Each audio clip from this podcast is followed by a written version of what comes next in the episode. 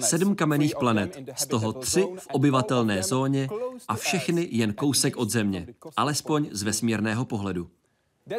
To je systém TRAPPIST-1.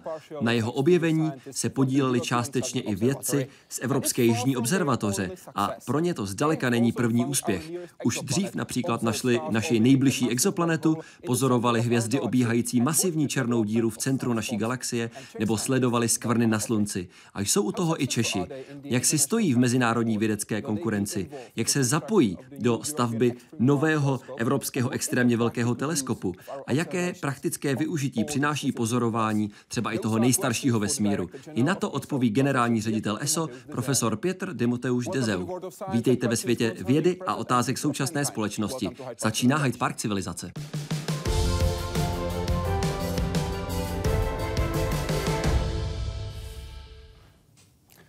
Pane profesore, děkujeme, že jste si udělal čas pro Hyde Park civilizace. Mějme potěšení. A na začátku se přesuneme o 40 světelných let od Země do systému TRAPPIST-1. Oči, které dohlédnou až do nových světů. Malý teleskop TRAPPIST, který belgičtí astronomové na dálku ovládají v Chile, spatřil něco skutečně mimořádného. 40 světelných let daleko v souhvězdí vodnáře nalezl planetu podobnou Zemi. Při pozorování její mateřské hvězdy pro přehlednost pojmenované TRAPPIST-1 totiž docházelo k pravidelným výkybům v jasnosti. To je pro astronomy současnosti vždy nadějná stopa. Ces ombres de planètes qui passent devant l'étoile, euh, qui nous permettent de déduire qu'il y a un corps euh, planétaire, et euh, puis après on l'a confirmé, et puis après on a préparé les observations pour les étudier. Po objevu první planety dostali astronomové pozorovací čas na větším teleskopu VLT v čilském Paranalu a počet nalezených planet hned stoupl na tři. Proto oslovili americkou NASA a ta zapojila jedno ze svých S. Spitzerův teleskop, který od roku 2003 pozoruje vesmír ze zemského orbitu. Ten počet planet systému TRAPPIST-1 navýšil až na sedm. The discovery gives us a hint that finding a second Earth is not just a matter of if, but when. Nadšení z objevu mělo jednoduchý důvod. Podle prvních průzkumů je totiž čtvrtá, pátá a šestá planeta v takzvaném obyvatelném pásmu a na jejich povrchu podle vědců může existovat tekutá voda. Planety jsou navíc podobně veliké jako Země, od 60% po zhruba 117% její hmoty. Tady ale podobnosti končí. Now what is also exciting here about this system is that the planets are so close to each other. If you were on the surface of one of these planets, you would have a wonderful view on the other planets. You would see them really as we see the moon. A rozdílů přibývá. Předně, kvůli menší, chladnější a méně zářivé mateřské hvězdě, jsou všechny planety mnohem blíž. Doba jednoho oběhu, tedy jeden rok, se počítá ve dnech od jednoho a půl po 19. Navíc jsou tak blízko sebe, že se gravitačně navzájem ovlivňují. A navíc, co případný vznik života podle vědců výrazně stěžuje, je fakt, že všechny jsou ke svému slunci natočeny stále stejnou stranou. Očekávané velké teplotní rozdíly mezi přivrácenými a odvrácenými stranami proto můžou vyústit i v obrovsky silné hurikány, byčujícími povrch. Jaroslav Zoula, Česká televize. Pane profesore, proč se trapist jmenuje trapist? To je výborná otázka. Ta hvězda, kolem níž tyhle úžasné planety obíhají, byla objevena malým dalekohledem na hoře Lasia. Ten se jmenuje Trappist, protože řešitel projektu je belgický astronom. Ten dostal grant, myslím, že od Evropské výzkumné rady. Řekl, že chce postavit malý teleskop na objevování exoplanet. A pojmenoval ho, pokud vím, po slavném belgickém pivu. Trapist znamená malý teleskop sledující přechody planet a planetám podobných objektů. Nachází se v Chile. To je ten případ, kdy máte hezké slovo a zkusíte vymyslet, čeho by to byla zkratka. Nebo obráceně. Nebo obráceně, přesně tak. Jste spokojený s objevy, ke kterým vedl? Ano, já, jsem, já z toho mám velikou radost, protože to ukazuje, jak věda může fungovat. Malá skupina nebo jednotlivec řekne, chceme použít novou techniku pro objev planet obíhajících jiné hvězdy, což je otázka stará jak astronomie sama. ESO nabídne místo, kde by ten teleskop mohl stát, Oni pak přijdou s nějakými prvotními objevy. Tahle konkrétní hvězda se ukázala, že je velmi zajímavá. Zdálo se, že se tam děje něco jiného, než by jenom přes ní občas přeběhla nějaká planetka. Řešitel projektu pak mě jako generálnímu řediteli poslal návrh na pozorování, kde požádal, jestli by si mohl ověřit svůj velmi zvláštní nález s pomocí velmi velkého teleskopu nahoře Paranal. Velmi rádi jsme mu ten pozorovací čas svěřili, protože jsme čekali, že by tam mohly být třeba i tři planety.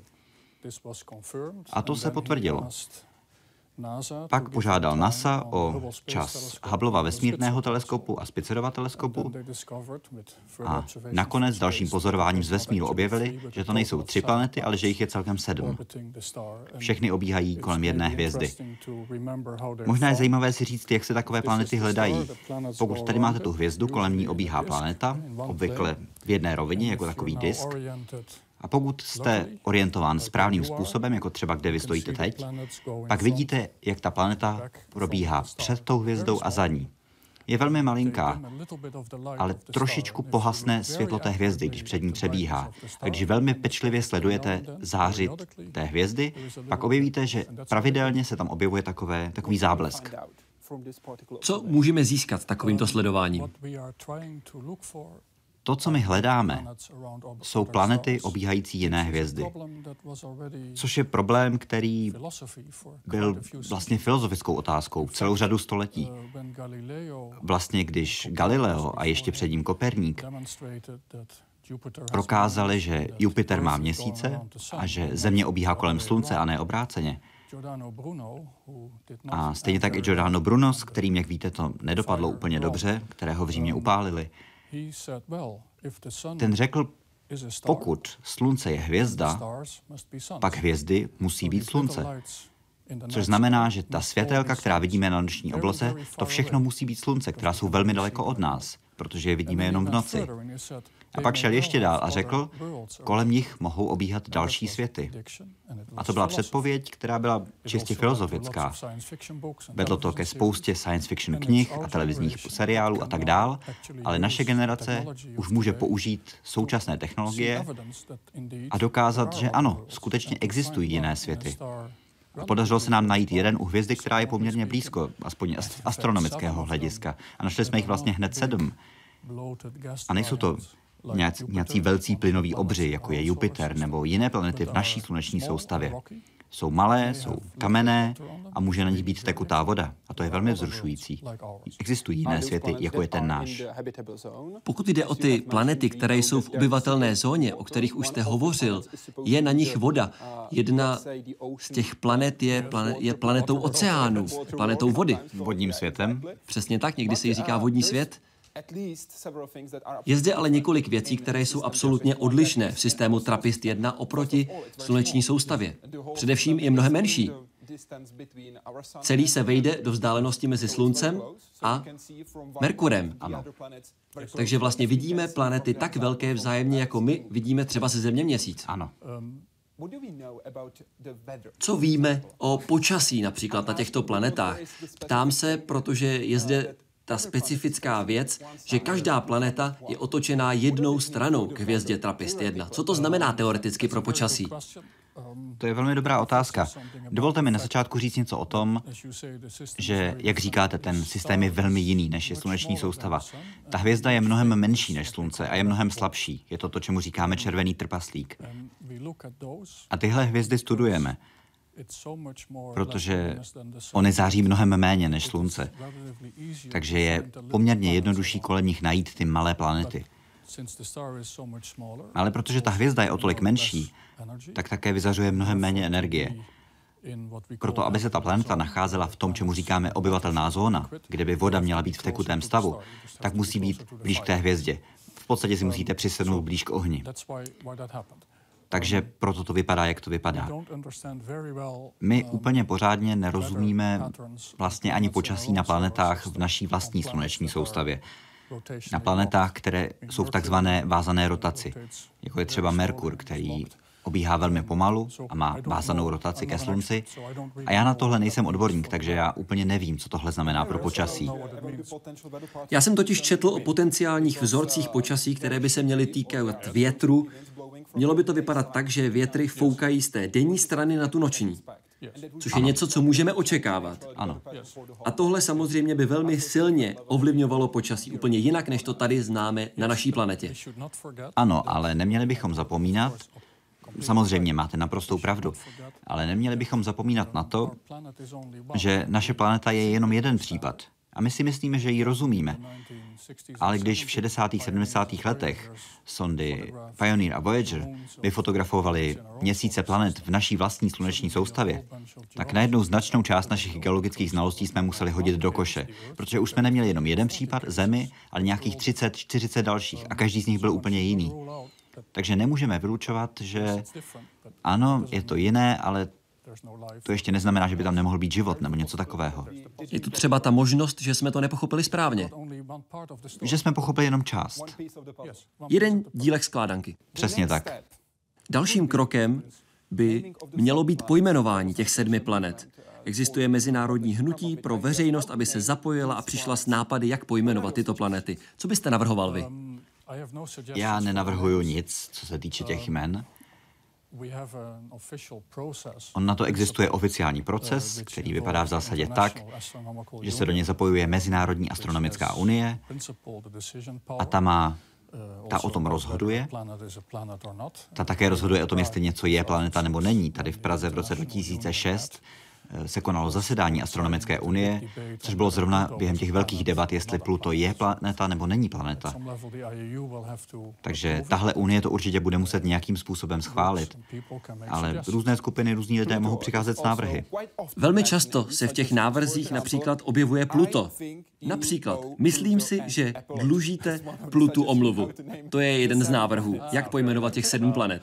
No, dobře. U těchto věcí si myslím, že ono je to na poprvé legrační, možná i na podruhé, ale když si to pak představíte za nějakých 50-100 let a tohle možná bude první nebo druhý systém, který jsme objevili, kamenných planet, pak možná už to nebude tak vtipné nebo tak vhodné, jak by to asi mělo být. Pochopitelně těch legračních návrhů je i víc, jako například pojmenovat je po sedmi trpaslících, to bylo populární na Twitteru, ale jsou tu i vážné návrhy, jako například pojmenovat ty planety po zahynuvší posádce raketoplánu Challenger. Myslíte si, že by to byl dobrý nápad? Určitě by to mělo být zváženo. Souhlasil byste s tím? Musel bych vidět i ty ostatní návrhy.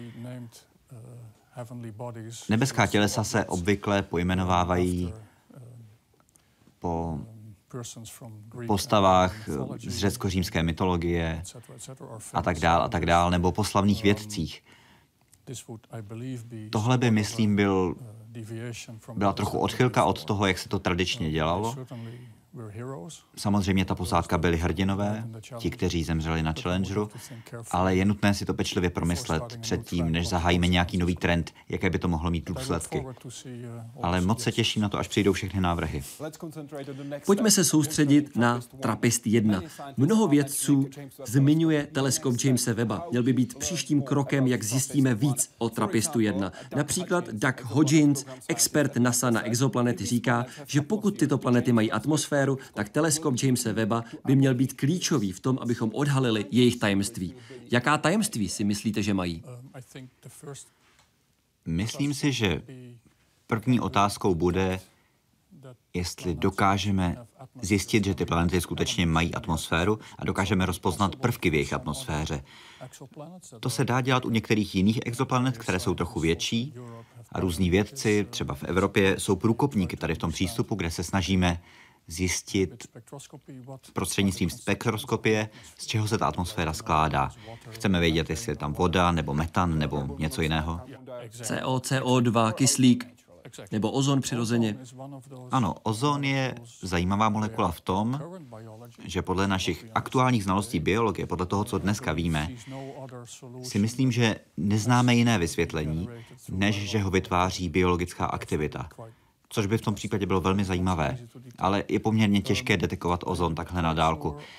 Já si nejsem úplně jistý, jak dobře to teleskop Jamesa Webba dokáže. Já si myslím, že to umí prostřednictvím transitní spektroskopie, kde se srovnává světlo hvězdy, když přední planeta neprobíhá a když před ní probíhá. Ale rozhodně to nebude jednoduchý úkol, ale je to nejlepší přístroj, jaký během příštích několika let budeme mít, než dostavíme ELT. Co obecně očekáváte od teleskopu Jamesa Webba? Co by měl přinést? On byl plánován, to už je docela dlouho, k tomu, aby studoval hluboký vesmír. To, jak vznikají galaxie a jak se dělo všechno po velkém třesku. A to nadále zůstává velmi důležitým tématem. Ale s tím, jak přicházel další čas, tak se měnily i vědecké otázky. Na některé jsme dokázali odpovědět, ale vynořily se nové. A celý obor studia exoplanet zažil obrovský rozkvět. Takže už nejde jenom o to, že je chceme objevovat, ale jak jsme říkali, chceme také zjistit, jaké mají vlastnosti, jak vypadá jejich atmosféra. A snažíme se zjistit také, jak vznikly, protože hvězda vzniká z mezihvězdného prachu. A k tomu slouží dalekohled ALMA. K tomu se možná ještě vrátíme. A to je oblast, kde před nějakými těmi 15-20 lety, když byl teleskop James Webba plánován, tak se na tom ještě moc nepracovalo, ale dnes určitě mnohem víc jeho pozorovacího času se bude věnovat právě tomuhle. A ohledně toho pozorovacího času, o ten se soutěží mezinárodně, o nejlepší návrhy. Z vaší perspektivy, a vím, že to bude jenom odhad, a vím, že nejste součástí toho procesu, ptám se vás jen jako muže, který se zajímá o tohle konkrétní téma a kdo ví, co se děje. Domníváte se, že teleskop Jamesa Webba bude vypuštěn v říjnu 2018? Pokud vím, všechno jde podle plánu. A o Hubbleově teleskopu jsme hovořili s americkým astronautem Andrewem Foistlem, který byl téměř tím posledním, kdo se ho dotknul. Já si myslím, že Hubbleův vesmírný teleskop je jedním z největších vědeckých úspěchů lidstva v celé jeho historii. Ten nám řekl toho tolik o vesmíru, ve kterém žijeme, víc než jakýkoliv jiný vědecký přístroj, který jsme pravděpodobně kdy postavili a kdy postavíme. Existují projekty, které na Hubbleův teleskop navazují, ale nic nemá ty schopnosti, ty kapacity, jako má tento. A samozřejmě on pořád funguje skvěle a každý obrázek, který nám posílá, nám ukazuje něco nového a něco úžasného ve vesmíru. A nová vzdálená místa, která jsme si téměř ani neuměli představit. To jsou věci z našich snů, ale ve vesmíru existují. Díky Hubbleovu teleskopu tedy můžeme tyto sny prožít? Já doufám, že Hubble nám dal tu uh, inspiraci, abychom věděli, že venku je toho mnohem víc. Mnohem víc než jenom to, co známe ze svého sousedství. A myslím, že ten následující projekt, teleskop Jamesa Webba, nám umožní dostat se ještě blíž k tomu, co si myslíme, že je počátek samotného času, k velkému třesku. A díky tomu se dozvíme víc a víc o naší vlastní existenci, nejenom v minulosti, ale potenciálně i v budoucnosti. Souhlasíte? Ano. Hubble byl, je a asi i zůstane vědeckou ikonou. Samozřejmě, že mu trochu pomohl ten jeho poněkud neslavný začátek, kdy to zrcadlo nebylo v úplně správném tvaru, museli tam přiletět astronauti a spravit ho. Ale tak ostré obrázky, to bylo naprosto úžasné a myslím, že se stal ikonou nejenom pro astronomii, ale pro vědu jako takovou. A plně souhlasím s tím, co řekl Andrew Feustel. Existuje někdo nebo něco, kdo nebo co udělali víc pro popularizaci vědy než Hubbleův teleskop? To je těžká otázka. Mohl byste tvrdit, že ne? Ale mohl byste se také zeptat, co třeba Carl Sagan, který v 70. letech připravil televizní pořad Kosmos a tím ukázal vesmír široké veřejnosti. Um, Ale když se podíváte na celou historii, určitě patří mezi moje osobně tři nejdůležitější a celosvětově je to ikona. Carl Sagan také slavně řekl, že by to bylo obrovské plítvání místem, pokud bychom ve vesmíru byli sami. Ano. Souhlasíte s ním? Já bych to nedokázal říct tak hezky jako on. Ale když se nad tím zamyslíte, Naše slunce je součástí mléčné dráhy, v které je nějakých 100 miliard hvězd, většina z toho jsou červení trpaslíci. A teď zjišťujeme, že všechny nejbližší hvězdy, na které se díváme, mají u sebe planety. Takže planet musí být stovky miliard jenom v naší mléčné dráze. A takových mléčných dráh je 100 miliard jenom ve vesmíru, který jsme zatím pozorovali, který je viditelný. Možná jsme jediní, ale pak by to byla obrovská zodpovědnost. Úplně sami v celé té širé tmě, v tom temném vesmíru. Ale přijde mi, že pokud si život našel cestu na této planetě, tak se to určitě stalo i někde jinde. Na nějaké jiné podobné planetě. Je jich tolik. Věříte, že se ve vesmíru nachází inteligentní život? To je velmi dobrá otázka. Zahrnujete do toho i Zemi? Vy ne? No, někteří lidé by asi řekli, že ne veškerý život na Zemi je velmi inteligentní. Ale podle našich definic ano, ale ta vaše otázka asi je, jestli je inteligentní život i někde jinde v našem vesmíru. A já si myslím, že ano. Přijde mi to velmi pravděpodobné. Jak si myslíte, že by měla vypadat ta první interakce? Měli bychom počkat, až nás zavolají, nebo bychom se měli snažit zavolat jim? To je velmi obtížná otázka. Někteří lidé skutečně říkají, je lepší nepřitahovat pozornost, protože možná nějaká vyspělá civilizace by mohla přiletět a pft. A jiní řeknou, ne, měli bychom aktivně hledat a je jedno, jestli nějak tím dáme najevo, že existujeme. Ale ty vzdálenosti jsou tak obrovské a podle našich aktuálních znalostí fyziky není možné cestovat rychleji než rychlostí světla, takže vůbec nevíme, jak bychom se mohli dostat třeba k planetám systému Trappist během našeho života. Ono by to trvalo staletí, pokud ne sta tisíce let. Takže možná ta izolace nám vlastně tak trochu pomáhá a chrání nás, ale nikdy nevíte. Možná fyzika čeká na velký objev. Existuje něco takového a já chápu, pokud nic takového nebudete chtít říct, na co byste se chtěl zeptat mimozemské civilizace, která by byla inteligentní. Jedna otázka, na kterou byste se chtěl zeptat. Něco, co vás opravdu zajímá. Když už mluvíme o fyzice, my třeba nerozumíme tomu, proč kvantová teorie a obecná relativita úplně nesedí k sobě. Jak je spojit? Ano, to by mě docela zajímalo. Ale další otázka, kterou bych položil, je asi to, co vědí přesně o tom, o čem jsme teď mluvili, o životě ve vesmíru. Jak je běžný? Jak dlouho civilizace žijí? My víme, že dinosauři, které bychom asi nenazývali inteligentními, ale vládli Zemi nějakých 200 milionů let, pak přiletěl asteroid a to byl konec. My jsme byli technologicky vyspělí nějakých 10 tisíc let. A pak co? Zítra to může všechno skončit.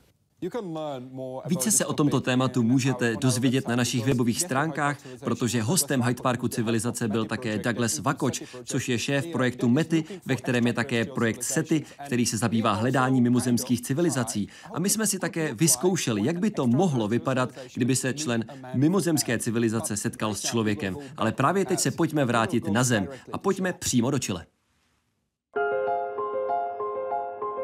Jsou to jedna z nejnehostinnějších míst na světě.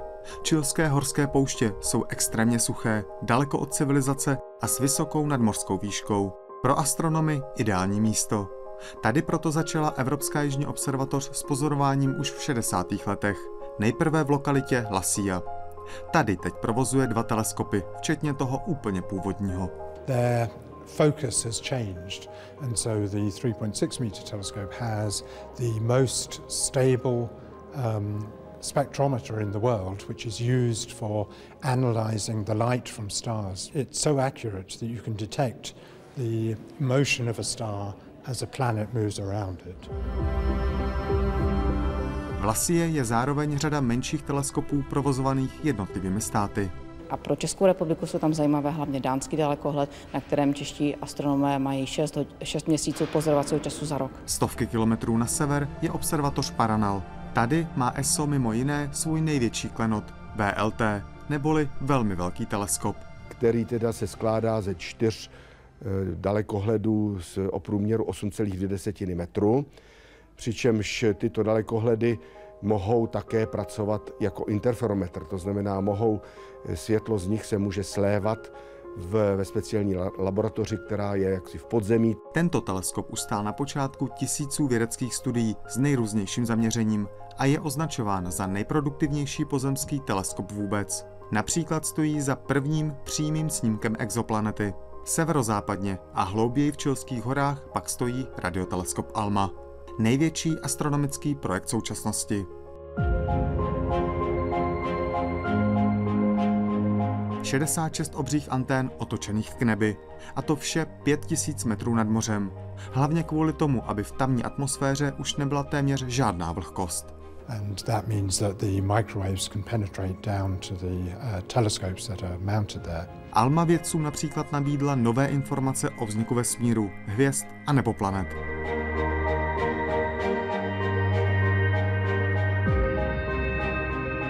V Čilských horách teď vyrůstá další obr, Extrémně velký teleskop by měl začít fungovat v roce 2024 a jeho proporce nemají na Zemi obdoby. Má mít 39 metrů v průměru primární zrcadlo, to ovšem není složeno z jednoho kusu, je složeno z hexagonů.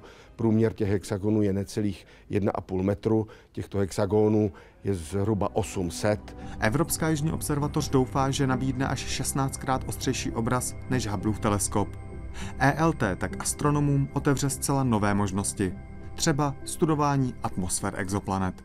Jaroslav Zoula, Česká televize. Pojďme se soustředit na Almu. Co si myslíte, že je největším úspěchem Almy? Myslím si, že největším úspěchem Almy v dosavadním provozu je to, jakou práci odvedla na tom problému, kterému už jsme se trochu věnovali. A to je vznik hvězd a vznik planet, které kolem hvězd obíhají. Tam byl jeden takový ikonický obrázek, který jsme zveřejnili a pak se studovali další podobné objekty, protože astronomové si říkali, tady je takové plné mračno a z něj časem vznikne hvězda. Ale teď je to jenom taková skvrna. Ale pak jsme se na to podívali s mnohem lepší ostrostí, s mnohem lepším rozlišením a je zjevné, že to je takový disk, plynný disk, na který, když se podíváte, tak tam jsou takové tmavé prstence. A je spousta teoretických vysvětlení, ale to nejpravděpodobnější se zdá být to, že to jsou dráhy, kde už si planety pozbírali nějaký ten materiál, z kterého se nakonec stvoří. A to jsme vůbec neočekávali.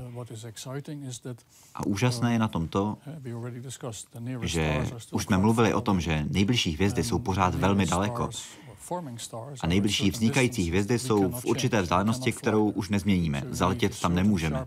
Takže potřebujeme určitou ostrost našich dalekohledů, abychom to mohli nějak pozorovat. A doufali jsme, že Alma by to mohla dokázat, proto je ve výšce 5000 metrů nad mořem, proto jsou antény rozprostřené po celé té obrovské náhodní plošině a skutečně to přineslo výsledky. A když zvýšíte ostrost svých brýlí o obrovský faktor, uvidíte nové věci. Rozlišení Almy je až desetkrát přesnější než u Hubbleova teleskopu. Obrázky jsou doplněné o VLT interferometr, k tomu se ještě dostaneme, ale ještě předtím bych se rád zeptal na sluneční skvrny, protože na začátku tohoto roku se Alma účastnila programu a obzvlášť mě zajímají ty centra slunečních skvrn. Na co Alma přišla? Alma byla samozřejmě postavena pro zkoumání hlubokého vesmíru. a objevuje to, jak se tvoří planety. Ale kromě toho je Alma jedinečná také v tom, nejenom v tom, kde se nachází, tedy, což je velmi vysoko v horách, je tam spousta antén, ale to, že může pozorovat přímo slunce. My máme nahoře Lasia jeden dalekohled, kterým jsme to udělali omylem, ten jsme namířili na slunce před pár lety, nebylo to dobré. Nedopadlo to dobře. Ne, nedopadlo. Ale povrch antén Alma je pokryt materiálem, který dokáže rozptýlit viditelné světlo ze slunce, takže můžeme s ním sledovat rádiové vlny. První kampaň proběhla, myslím, v prosinci nebo na začátku ledna. a už tam jsme odhalili nové informace o tom, jak vznikají sluneční skvrny a jak se materiál dostává z povrchu slunce do chromosféry a pak do korony. Sluneční skvrny jsou oblasti, kde je magnetické pole slunce extrémně koncentrované, extrémně má velkou sílu. Proto jsou tam také nižší teploty než v oblastech vedle. Ten rozdíl je tisíc stupňů Celzia. Pět tisíc versus šest tisíc. My v České republice jsme hrdí na to, že čeští vědci se také účastnili tohoto projektu. Přesně tak to jsem chtěl říct. Projekt ALMA je podporován astronomy v členských státech ESO. Pak má ještě další dva partnery projekt ALMA, to je Severní Amerika a Japonsko. Ale odsud ta podpora přichází centralizovaně od jednoho centrálního institutu. V Evropě je to spíš spolupráce. Takže část přichází z centrály ESO v Garchingu, což je u Mnichova, ale pak je osm takových uzlů po všech různých členských státech a tam místní vědci poskytují podporu své komunitě a přicházejí s vlastním expertízou. A jednou z nich, jedním z těchto uzlů je Ondřejov. A ten se plně soustředí na pozorování slunce, což je pro nás vlastně nové v ESO. Mohl byste říct, že ALMA je vlastně první solární teleskop, který máme. Všechny ostatní teleskopy používáme jenom v noci. Ale tady v České republice je spousta odborníků a to je skvělý příspěvek. Jsou dobří? Ano, jinak bychom s nimi nespolupracovali. Oni skutečně nám pomáhají. V čem by se měli zlepšit? Jak to myslíte? Vidíte jako generální ředitel něco, v čem by se vědci v Ondřejově mohli zlepšit, něco, co by mohli dělat lépe, kde by se mohli zlepšit? Já jsem velmi spokojen s tím, že nám přinášejí svoje odborné znalosti, že jsou součástí téhle sítě. A to je ostatně jedna ze silných stránek ESO, že my spolupracujeme v rámci nějaké komunity, ať už je to stavění přístrojů pro naše noční dalekohledy, nebo je to podpora projektu ALMA. A to, že tady máme jedinečné odborníky, kteří jsou součástí větší sítě, to vlastně pomáhá i jim, protože oni se mohou použít od těch ostatních uzlů. VLT, velmi velký teleskop, který se nachází na Paranalu, skládá se ze čtyř jednotek, hlavní zrcadlo má 8,2 metru, ale tyhle jednotky můžou spolupracovat jako interferometr velmi velkého teleskopu VLTI. Na to jste určitě velmi pišní. Observatoř na Paranalu, ten velmi velký teleskop a interferometr, o tom často mluvíme jako o klenotu na vrcholu hory, protože jeden z našich zaměstnanců, Klaus Madsen, napsal knížku o historii ESO a tu pojmenoval právě takhle. Je to nejvýkonnější soustava 8-metrových teleskopů na celém světě. I individuálně jsou výborné, ale mohou i spolupracovat, jak jste právě řekl a pak fungují jako interferometr. A ten má ostrost, která v podstatě odpovídá dalekohledu, který by byl veliký tak jako vzdálenost mezi těmi čtyřmi, největší vzdálenost mezi těmi čtyřmi, což je nějakých 130 metrů. A to vám dává asi dvě úhlové milivteřiny. To je desetkrát ostřejší než Hubble, 20krát ostřejší než Hubble. Ten velký teleskop, respektive ty velké teleskopy, se používají pro studium středů galaxií, kde se nacházejí obrovské černé díry které jsou, mají víc než 3 milionkrát větší hmotnost než naše Slunce, akorát v velmi malém objemu. A na interferometr se aktuálně osazuje nový přístroj. Ten se jmenuje Gravity, což je zase taková ta hezká zkratka, kterou vám tady neřeknu, čeho to přesně je zkratka, to je na dlouho ale ten bude studovat hvězdy, které obíhají středy galaxií, ty černé díry ve středu galaxií, na velmi dlouhých oběžných drahách a velmi velkou rychlostí. A příští rok se stane to, že jedna z hvězd proletí velmi blízko té černé díře a když to budeme velmi pečlivě sledovat, tak dokonce můžeme ověřit obecnou relativitu. A právě proto se ten přístroj jmenuje Gravity a Paranel je jediné místo na světě, kde se tohle dá dělat a na to jsem velmi hrdý. Ukážu vám obrázek a rád bych vás požádal. Mohl byste nám říct, co na tom obrázku vidíme? Co to je? Tohle je pravděpodobně hvězda a u ní planeta. Ano, je to ta vůbec první objevená exoplaneta. Gliese 229b, myslím. Přesně tak, objevená ESO. To byl obrovský krok vpřed. Ano, ano. Vybavíte si ten okamžik, kdy jste se doslechl o objevu první exoplanety? Ano, to jsem byl zrovna v Americe, kde jsem byl na návštěvě a byl zveřejněn tenhle obrázek a já jsem měl velikou radost. V té době jsem ještě nebyl u ESO, ale jako evropský astronom jste na ESO vždycky hrdý a je to úžasné. Dokázal jste si tehdy představit, co nás čeká? Ne, vůbec ne. V té době bylo jasné, že jsme na samém začátku něčeho, co by mohla být úplná revoluce. Ta technologie byla konečně natolik vyspělá, že bylo možné z této filozofické otázky, jestli existují jiné světy, udělat vědeckou otázku. A věděli jsme, že se asi díváme na špičku ledovce. Otázka byla jenom, jak rychle se ta technologie bude vyvíjet, abychom mohli vidět ještě víc. A já jsem byl ohromen tím, jak rychle to celé probíhalo. A tohle by mohl být příslip, že to bude i dále pokračovat a dočkáme se mnoha dalších překvapení. Vidíme velkou bílou skvrnu a malou žlutohnědou tečku. A nesmíme zapomenout, že ta malá tečka je pětkrát hmotnější než Jupiter. A tato obrovská planeta obíhá okolo zaniklé hvězdy, jedná se o hnědého trpaslíka a ta vzdálenost mezi nimi je 55-násobná než vzdálenost mezi Zemí a Sluncem. Je to obrovská vzdálenost. Ano, proto se nám to podařilo pozorovat pouze 8-metrovým teleskopem. Jinak by nebylo možné je vidět, protože by byly moc blízko u sebe. Ano. A ta planeta by byla mnohem méně ozářená, bylo by to hodně blízko u sebe a pak je to velmi těžké. To je, jak kdybych hledal skvrnu na jednom z tady těch vašich reflektorů ze vzdálenosti 200 kilometrů. To je jen jeden z úspěchů vědců, kteří pracují v ESO. Pojďme se zaměřit na to, co dál by chtěli objevit. Zajímá mě rozdíl mezi poptávkou a nabídkou. Ptám se na zájem o pozorovací čas, ať už jde o den nebo noc. Každopádně využívání teleskopu. Jaký je ten rozdíl? Ten faktor je asi trojnásobný. Ono trochu záleží na tom, který teleskop chcete použít. Některé přístroje jsou mnohem vytíženější než jiné. My každého půl roku dostaneme asi tisíc návrhů na sledování od různých vědců, kteří požádají, potřebujeme 10 hodin pozorovacího času, protože chceme objevit tohle nebo tamhleto, nebo se na něco zaměřit. Máme velký panel vědců z celé Evropy, ale i mimo Evropu. Ti seřadí tyhle návrhy podle toho, jak slibně vypadají a zhruba ta nejlepší třetina pak získá čas na těch našich čtyřech teleskopech po dobu 6 měsíců. Když to vynásobíte, tak je to docela hodně pozorovacích nocí. A tak mají svůj čas a napíšou si článek. V Chile vidíte asi 87 až 95% noční oblohy, obzvláště díky pozici teleskopu. Ano. A kolik nocí je opravdu vědecky využitelných, kdy opravdu můžete pozorovat? 90%. 90?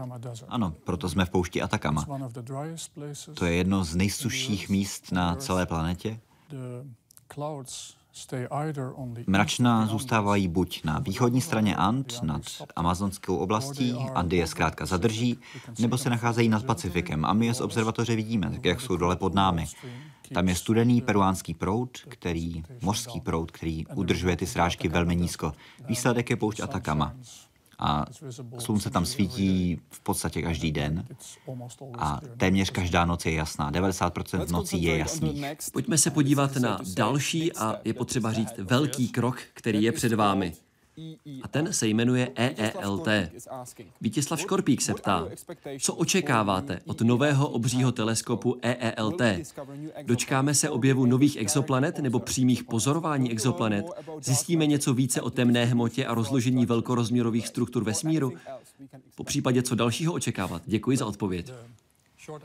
Ta nejkratší odpověď je ano. Na všechno. Ony jsou tři hlavní oblasti. Jedna je hluboký vesmír, protože ten teleskop bude mít velké zrcadlo o průměru 39 metrů. Takže jeho schopnost zachytit světlo je asi stokrát větší než u největšího teleskopu na hoře La Silla, asi 25krát větší než u jednotlivých teleskopů na Paranalu. Takže může sledovat i velmi slabě zářící tělesa, jako jsou ta, která jsou od nás velmi daleko. Od nich sem světlo cestuje velmi dlouho. Takže hluboký vesmír a ty velké struktury, které byly zmíněny, to určitě bude jedno z velkých témat. Dalším tématem je to, že protože to zrcadlo je tak velké, ostrost našeho vidění se výrazně zvětšuje. Prostřednictvím toho, co se jmenuje adaptivní optika, může tenhle přístroj být mnohem ostřejší, nabízet mnohem ostřejší obrázky než Hubble i než James Webb. Na vašich webových stránkách se píše, že by měl být 15krát ostřejší než ty obrázky, které máme z NASA, ESA, z Hubbleova teleskopu. Na té stejné vlnové délce, což je důležité. Ano, na stejné vlnové délce. To je poměrně náročný technický problém, ale zároveň velká příležitost. A znamená to, že ty nejbližší galaxie, nejen Magellanovo mračno, Andromeda, ale dokonce ještě trochu dál, až ke kupě Virgo, bude možné sledovat to, co dnes jsou jenom takové rozostřené skvrny a z nich se nám stanou světlé tečky. To budou hvězdy. Úplně stejně, jako tak vypadá naše, naše mlečná dráha. Prostým okem to nevidíte, ale jsou to jednotlivé hvězdy. Když si vezmete teleskop, hned si to potvrdíte. Zmínili jste srovnání s lidským okem. ELT nebo EELT získá více než 100 milionkrát víc světla než lidské oko, 8 milionkrát víc než Galileův teleskop a 26krát víc než jedna jednotka teleskopu VLT. Ano. To je úžasné. Bude to velmi zajímavé. Mělo by to být největší oko, které je namířené na oblohu. Ano. Líbí se vám tahle přezdívka? Největší oko zaměřené na nebe. Je to opravdu přesně takhle? Je to největší oko, které pracuje na vlnové délce viditelného světla, protože existují i velké radioteleskopy. A vlastně ALMA je interferometr, ale také je to oko namířené nahoru. Samozřejmě někdo může namítnout, že rádiové vlny z vesmíru posloucháme, tak to je spíš ucho, ale ELT, my jsme se rozhodli, že přestaneme používat to evropský, teď už je to jenom extrémně velký teleskop. A v budoucnosti možná přizveme partnery i mimo Evropu, takže tomu budeme říkat jenom ELT, ale to je poměrně nová věc. Bude to úžasné oko. Doufejme, že možná v budoucnosti budeme někdy schopni postavit celé tělo, nejenom oči, nejenom uši, ale celé tělo z teleskopu. Možná. Zmínil jste některé úkoly, ten, který mě opravdu hodně zajímá, se týká hvězdné archeologie. Můžete nám o tom říct něco víc, na co se to bude koncentrovat?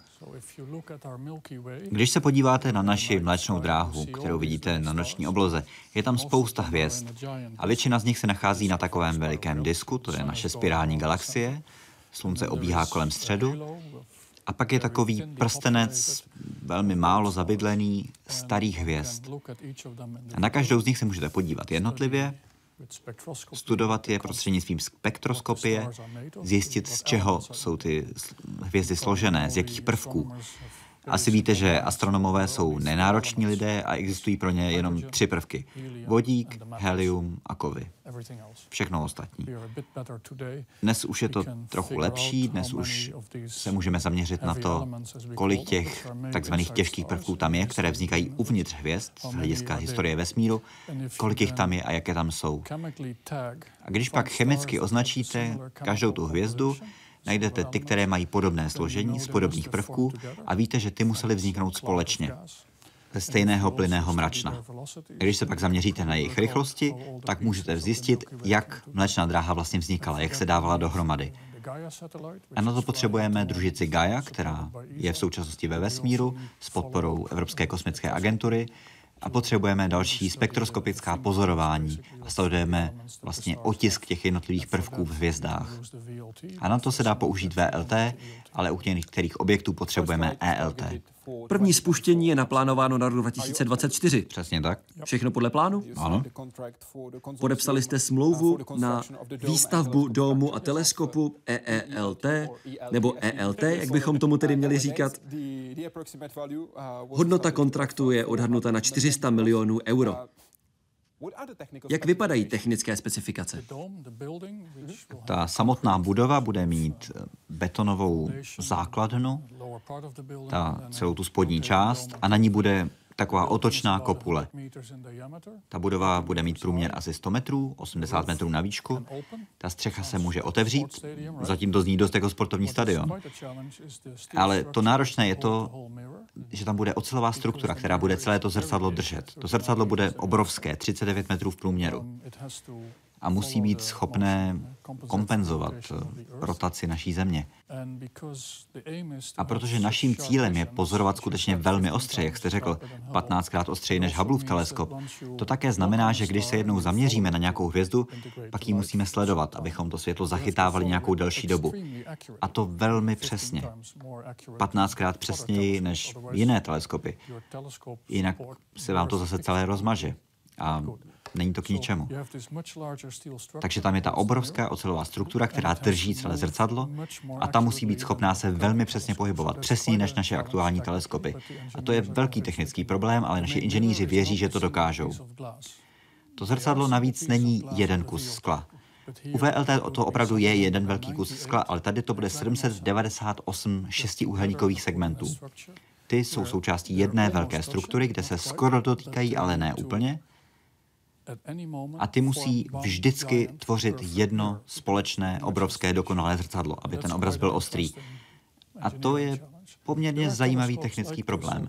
Takovéhle teleskopy už existují. Na světě jich pár najdete, mají třeba tři prstence segmentů, dohromady jich je 36, ale my musíme tenhle trik zvládnout se 798. Řekl jste trik? No, dobře, o to není trik. Ale Víme, jak to udělat, ale nikdy se to nedělá. Je to výzva. To je. Kdo za to bude platit? ESO je financováno členskými státy, vládami jednotlivých členských států. Jednotlivé země přispívají úměrně velikosti své ekonomiky, což se v průběhu času trochu mění a přizpůsobuje se to. A tenhle příjem platí veškeré naše smlouvy na budování teleskopů, ale také nám platí vodu a elektřinu, kterou vyrábíme na panelu, vodu, kterou musíme dovážet. A omlouvám se, vy tam opravdu dovážíte 60 tisíc litrů každý den? Ano. Kolik to je? 60 tun vody. Ano, a doprava, protože to musí být samozřejmě velmi drahé na Paranal. Dovážíme to nákladáky. Je to voda z Chile, ale musíme ji dovážet nákladákem. A to je drahé. Ano. A jinak to nejde. Ne, nejde. A zatím si vyrábíme vlastní elektřinu, ale čilejská vláda nám teď pomáhá zapojit naše observatoře, které jsou ve velmi odlehlé části pouště, do energetické sítě, což nám trochu sníží náklady. Jídlo přijíždí jednou týdně velkým nákladákem ze Santiago. Je to jak stanice na Marsu, viděl jste ty obrázky. Myslíte si, že by to byla dobrá příprava pro misi na Mars? Ano. Takže se připravujete na Mars? Já bych velmi rád letěl. I kdyby to byla jednosměrná letenka? Nad tím bych musel přemýšlet. Roční rozpočet ESO je asi 140 milionů euro? O trošku víc. O trošku víc? 150? Myslím, že je to... Utrácíme asi 180 milionů ročně, teď když stavíme ELT. Ano, s investicemi. Ano, jednotlivé členské státy velmi štědře souhlasili s tím i během finanční krize a toho si opravdu velmi vážím. Řekli, že to je to tak úžasný projekt, a že ho dělá organizace, o které vědí, že umí stavět dobré observatoře, že nám postupně navýšili příjem a pořád ho navyšují, aby bylo možné zaplatit za ELT. Takže ano. Česká republika platí ročně přibližně 1,5 milionu eura. Ano. A Honza se ptá, pane řediteli, jak hodnotíte české vědce v ESO?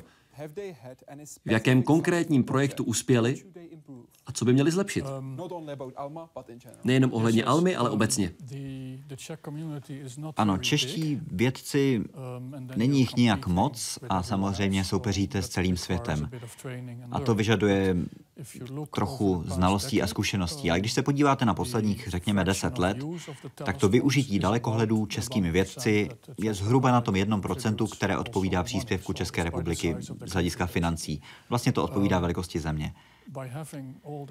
To, že všechny návrhy na pozorování jsou součástí jedné velké soutěže, je trochu děsivé, protože soupeříte s úplně celým světem, ale to je jako ve sportu. Můžete být nejlepší tenista na vaší zahrádce, ale nikdo vám nebude věřit. Co musíte udělat? Musíte trénovat, musíte závodit a musíte jít třeba na olympiádu. A takhle, když všechny návrhy přicházejí do jedné velké soutěže a vyhrají jenom ty nejlepší, pak se ukáže, že země, které se připojí nově, několik let jim trvá, než ten systém pochopí a než se do toho dostanou, ale pokud trénují, pokud to zkoušejí znovu a znovu, pak nakonec využijí víc času, než kolik by odpovídalo jejich finančnímu příspěvku. A Čechům se docela daří. Šlo by to ještě zlepšit? Ono je opravdu trochu děsivé psát takovéhle návrhy pro obrovskou komisi, která pak vám je někdy zkrátka zamítne. Ale musíte si uvědomit, jak jsme říkali, jenom jedna třetina projektů je schválená. Takže to prostě musíte zkusit znova. A řekl byste, když jste hovořil o olympijských hrách, že jsou čeští vědci spíš jako Andy Murray nebo Daniel Stach? Spíš jako olympijský vítěz nebo člověk, který neumí hrát tenis ani na své zahrádce? Řekl bych, že to je někde mezi těmi dvěma. Mladší generace českých vědců je docela aktivní. Několik z nich pracovalo u nás na observatoři několik let, třeba Petr Kabát. A ti vědí, co mají dělat a oni se na tu olympiádu dostanou. Napadá vás něco, v čem by se mohli zlepšit? Um, no, I, ne, nic zásadního. Um, Jenom bych řekl, že je potřeba to dál zkoušet. Někteří lidé si řeknou, na poprvé to nevyšlo, já už žádný návrh posílat nebudu. Ale ta pravděpodobnost je jedna třetina, takže tohle není správný přístup. Musíte to prostě zkusit znova. František se ptá na váš názor. Je budoucnost astronomie v pozemních dalekohledech nebo spíš v těch na oběžné dráze Země? Um, Teď jsem zase trochu v pokušení říct jenom ano. To je odpověď politika. Promiňte. Ne, ale je to dobrá otázka, protože s tím, jak je na Zemi stále více lidí, tak ta místa, kde není žádné světelné znečištění, nám stále mizí. A také je jasné, že z povrchu Země se musíte vyrovnávat s efekty atmosféry, které vám trochu rozmlžují váš obrázek. Takže předpovídalo se už poměrně dlouho, nějakých 20 let řekněme, že bude lepší pozorovat z vesmíru. A to je v mnoha případech pravda. Jenže vyslat něco do vesmíru, co by bylo spolehlivé, je opravdu hrozně drahé. A jakmile už to jednou vypustíte, pak s výjimkou Hubbleova teleskopu zatím v podstatě neexistovala možnost, že byste se tam vrátil a řekl si, tady to chceme spravit, tady to chceme zlepšit. Zatímco na Zemi můžete postavit nějakou velkou strukturu, jako je třeba ELT, a když něco neúplně funguje, tak tam můžete jít prostě se šroubovákem a opravit to. A nebo, řekněme, deset let potom, po osazení prvních přístrojů se vrátíte a řeknete si, technologie se nám zlepšila, nebudeme stavět nový teleskop, ale můžeme na tenhle ten osadit mnohem citlivější kameru. A nemusíme tam vysílat raketu a astronauty a tak dále. Takže v praxi ta chvíle, kdy to bude nejenom lepší, ale také finančně možné dávat všechny naše teleskopy do vesmíru, to je ještě pořád pár desetiletí daleko. Jakému astronomickému výzkumu se věnujete? Co byste rád objevil? Máte ještě čas být astronom a nejenom generální ředitel?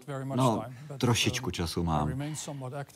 Pořád ještě jsem trošku aktivní. Ta oblast, v které jsem pracoval a ještě trošku pracuju, je struktura galaxií a těch černých děr uprostřed galaxií, jako je ta v naší mléčné dráze, ale i v sousedních galaxiích. A kdybych věděl, co bych tak chtěl objevit, abych se proslavil, tak bych to nejdřív objevil a pak bych to zveřejnil. Než to řeknete mně. Samozřejmě. Uh, Pořád vás zajímají galaxie a černé díry obecně, ale řekl byste, že porozumění temné hmotě a temné energii by bylo ještě důležitější než porozumění černým dírám? Ano, a ta odpověď může být překvapivá. Možná se opravdu ukáže, že je nějaká hmota, která působí gravitační silou, ale kterou nevidíme. Ale může se také ukázat, že naše chápání fyziky je v něčem špatně. Mám pro vás úplně poslední otázku. Pokud byste mohl říct jednu věc všem, kteří se právě teď dívají na Hyde Park civilizace, věc, kterou by neměli zapomenout, kterou by si měli pamatovat, co by to bylo? Promyslete si to. Nad tím se musím zamyslet.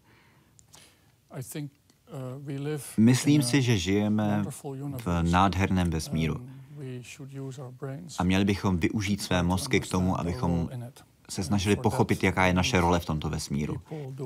A na to potřebujeme vědce, kteří se věnují základnímu výzkumu, potřebujeme inženýry, protože technologie se pořád vyvíjí, která nám to umožňuje a já si myslím, že to je nezbytné pro přežití naší civilizace.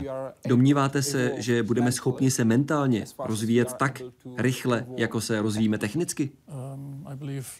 Myslím si, že pro hodně z nás to tak je. A pro zbytek? Ne, to byl vtip. Myslím si, že to dokážeme. Snad ano. Snad ano. Děkuji za rozhovor. Já děkuji vám. A děkuji i vám, že jste se dnes dívali na Hyde Park Civilizace. Na našich webových stránkách www.hydeparkcivilizace.cz najdete rozhovor česky i anglicky. Děkuji moc, pěkný večer.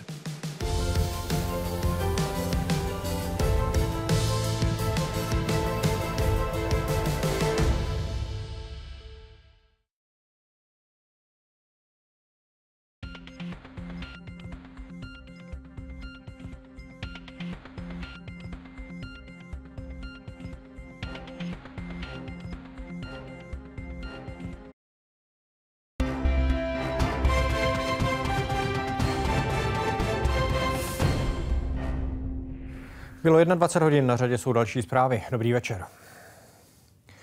Nejméně 127 lidí zemřelo na jeho